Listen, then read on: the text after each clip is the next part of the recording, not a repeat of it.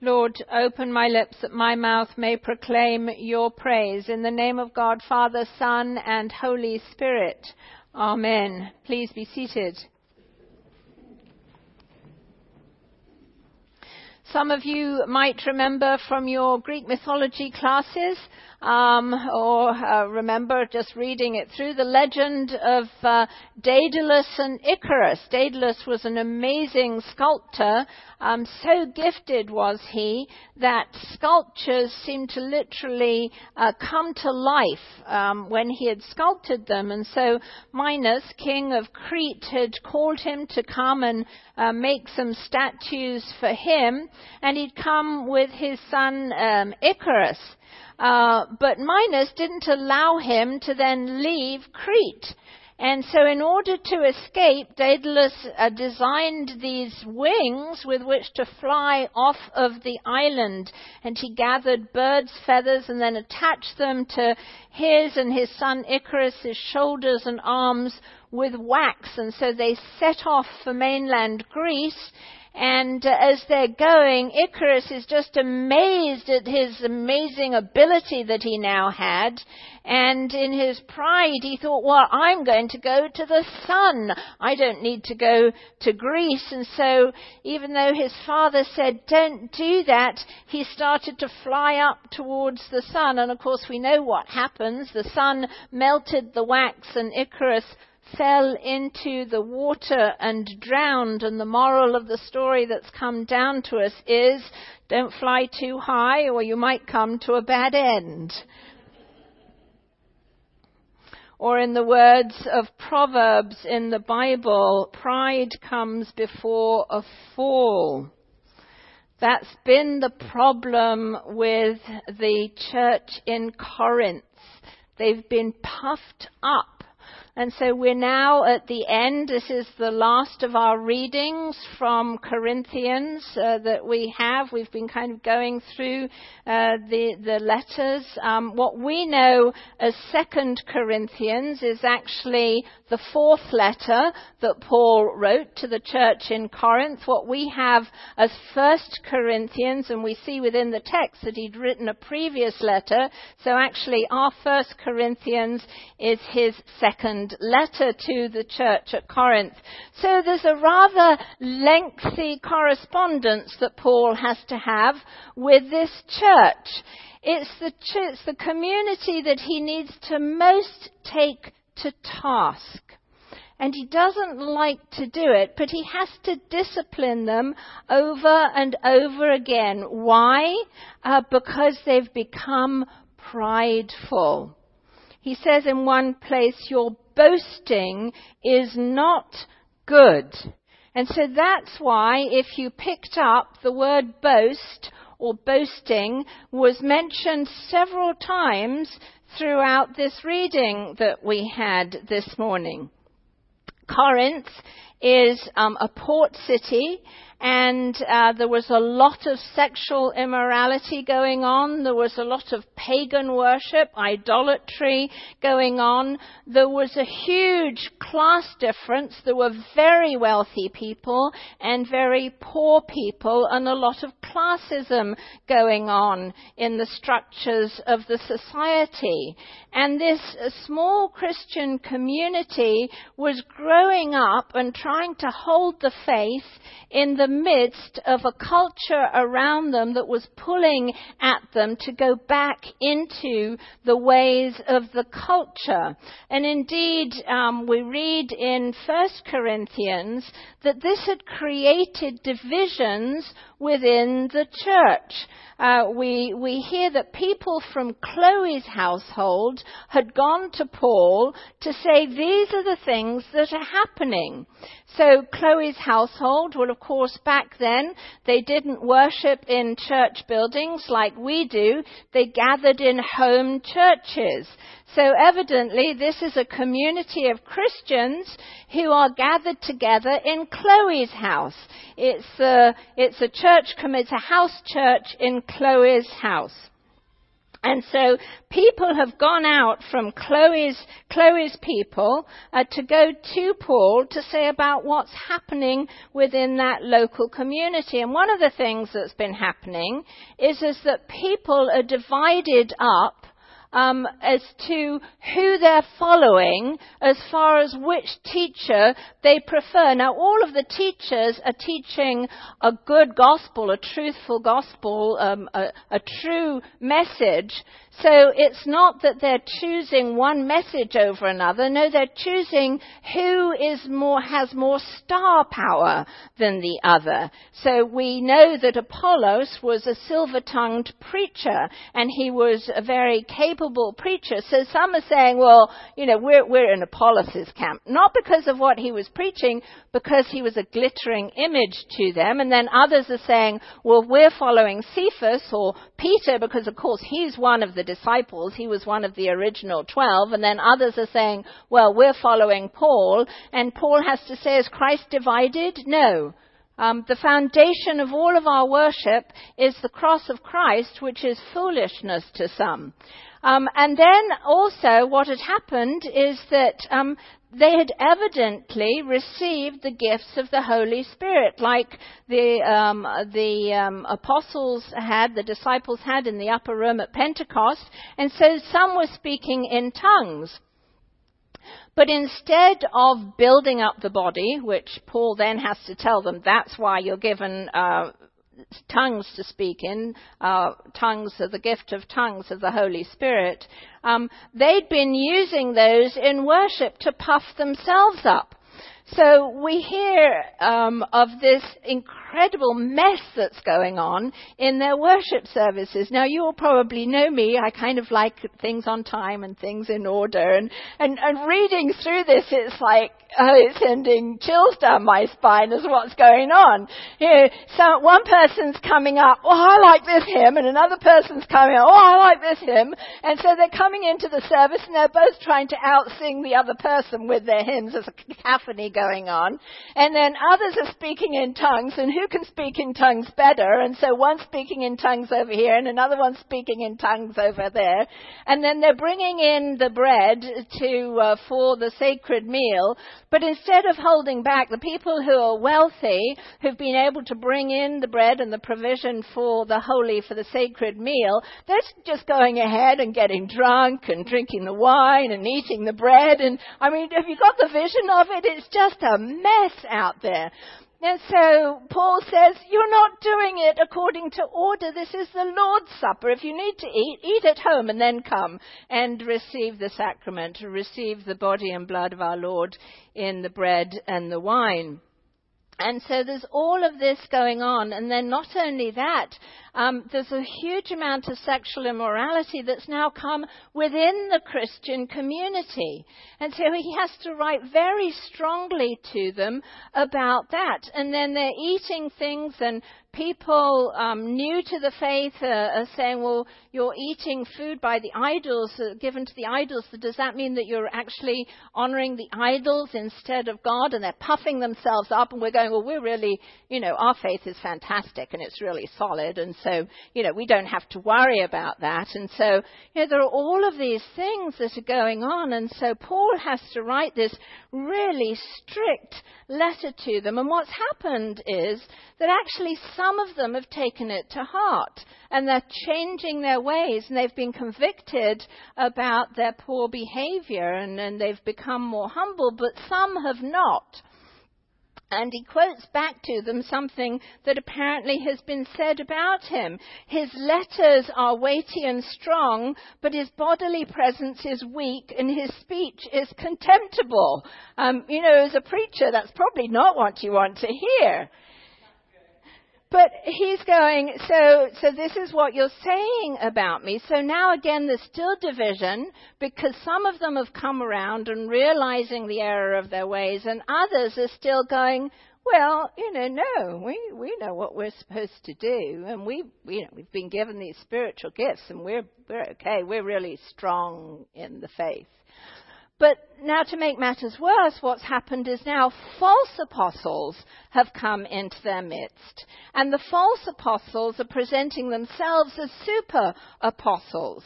And they're puffing themselves up, and so now they're puffing up the Corinthians once again. And so there are all of these things going on. He says these are the ones who boast in outward appearance only and not in the heart. They've disguised themselves, he says, as apostles of Christ. And then he goes on to say, yeah, but Lucifer himself uh, disguised himself as, a, as an angel of light and is not, was darkness. So, you know, don't listen to them because his whole ministry has been modeled on Christ's way of being in humility and gentleness, in the humility and meekness and gentleness of Christ. We see that, don't we, in the gospel. Uh, Jesus goes and is preaching with such wisdom that they're astonished at this wisdom, but then they turn to each other, you know, we're, we're, we're the religious leaders. Who does he think he is? He's the odd job man, for heaven's sake. He's a carpenter. And they take offense at him. And because of that, he can do no great deeds in the midst of that. So Paul has followed along, taking Jesus as his model for ministry, preaching the truth of the good news, unwavering in the spite of conflict and persecution and suffering, but with great humility and so now, what does he have to do? He has to, he has to tell them why he has the authority to speak discipline into their lives because they're saying, well, the super apostles are really the ones that we should be listening to you because you're contemptible in speech and you have no physicality to allure us to you whatsoever. And so that's why we hear over and over again in uh, 2 Corinthians this this word about boasting or conceit and all of this, all of these terms. In chapter 11, uh, Paul had parodied um, the social preening of these super apostles and has told them about actually his social standing, but his standing in suffering, in beatings, in, um, in shipwrecks, in all of those things. So right now we come to chapter 12, very close to the end of Corinthians, and um, and and now he's addressing the spiritual pride in these people, in these super apostles, and now that has come into the community of Christians in Corinth also. It's called hubris.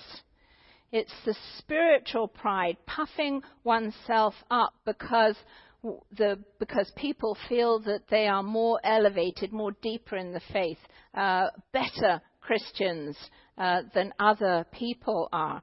And so he starts this off with saying, um, um, I know someone, and I, I, boast of that person, because 14 years ago they were taken up um, into paradise they actually saw and heard things that cannot be spoken. If I were to boast, I boast in that person, and it's not until later on that we actually realize that he's the one that that happened to. He's had this amazing spiritual experience, but he's never boasted about it before. But he's saying they're boasting about spiritual gifts, about their spiritual experiences. If I were to boast, it wouldn't be folly because it would be true, but I'm not going to boast.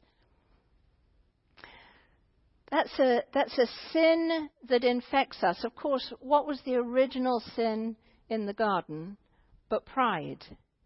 Pride was, was the sin of Adam and Eve as the serpent came to them and said, If you eat this, you will be like God. You will know the difference between good and evil. And so they ate, wanting to be like God. They were not willing to be children of God, God's subjects. They wanted to be equal to. Pride came in. It's the first sin. And this spiritual pride can so easily infect the church. In fact, preachers, scholars, academics have to be very wary of that sin of spiritual pride. I'm speaking personally, you have to counteract that. Anybody in leadership within the church has to have knowledge that this is an easy temptation to fall into, but we are all equally brothers and sisters in Christ. There is to be no spiritual pride in the body of Christ. Denominations can get prideful. Churches can get prideful, especially if, like the church in Corinth, they had received blessings from the Lord. It's one thing to receive blessings from the Lord and to rejoice in those blessings. It's another one to puff themselves up and say, well, we're better than that community over there. In fact, Paul is writing this second letter from the community in Macedonia, which is the Philippian church. If you remember, the Philippian church was founded when he converted Lydia and then the slave girl and, uh, and the jailer.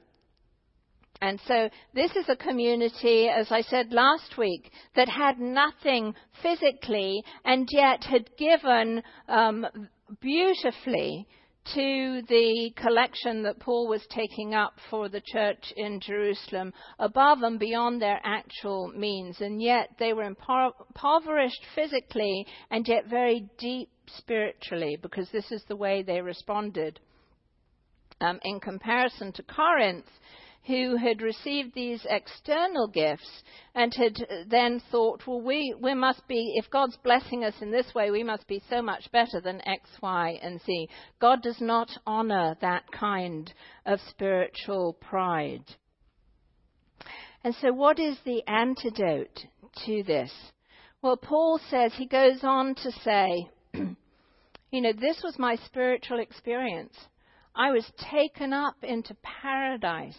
I saw things that actually could not be spoken of again.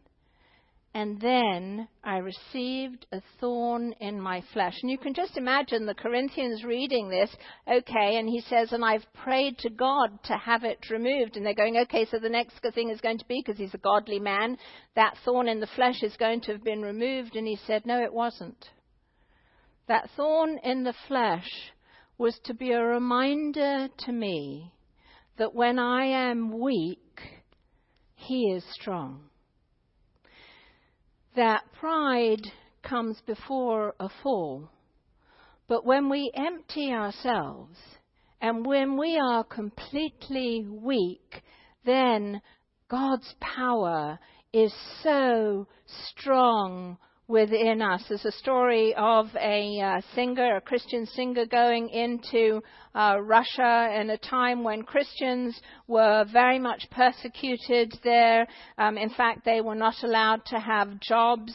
Um, they found themselves impoverished. And he went to this small church to do a concert full of impoverished believers who were obviously suffering for their faith. And that was in the time of when it was the Soviet Union. They lived on incomes below the poverty level, says, paying a high price in suffering for their faith. But the singer, his name was Scott Brown, reported that even uh, the concrete floor of the poor little church was worn out. And after he sang, a little woman came up to him and thanked him for his sharing. And then, after finding out that he was from the West, said, It must be hard to be a Christian there, and then walked away. Well, Brown didn't understand what she had meant. How could this woman living in an atheistic nation who suffered every day for her faith comment that it would be uh, hard to be a believer in the West? The land, place of religious freedom where things were so easy for Christians. And on the way home from the concert, he told his interpreter what had happened and asked what the woman had meant. And the interpreter said, She knows that in the West you're blessed with wealth. You have fast food, restaurants, stylish clothes, luxurious cars and homes, so many things. But here, all these people have is their faith in Jesus, she knows that it is harder for people who have it easy to put their faith in God. They put their faith instead in things. This is why she felt it must be hard to be a Christian in the West. See, pride, especially spiritual pride, is one of those things that comes easily to us. We have pride in the externals, we have pride in our abilities, uh, in our academic and our faculties to understand things. We have pride in the way we can earn money. We have pride in the externals of the things that we have, and sometimes we can even have spiritual pride. But the antidote is to know that when we empty ourselves of all that, when we're truly weak, then God's power is incredibly strong within us. When we are weak, then He is strong. So Paul says, I will boast all the more gladly of my weaknesses, so that the power of Christ may dwell in me. Therefore I am content with weaknesses, insults, hardships, persecutions, and calamities, for the sake of Christ. For whenever I am weak, then I am strong. May we be a people like Christ, who are weak in ourselves, so that we can be strong in the power of the Lord. Amen.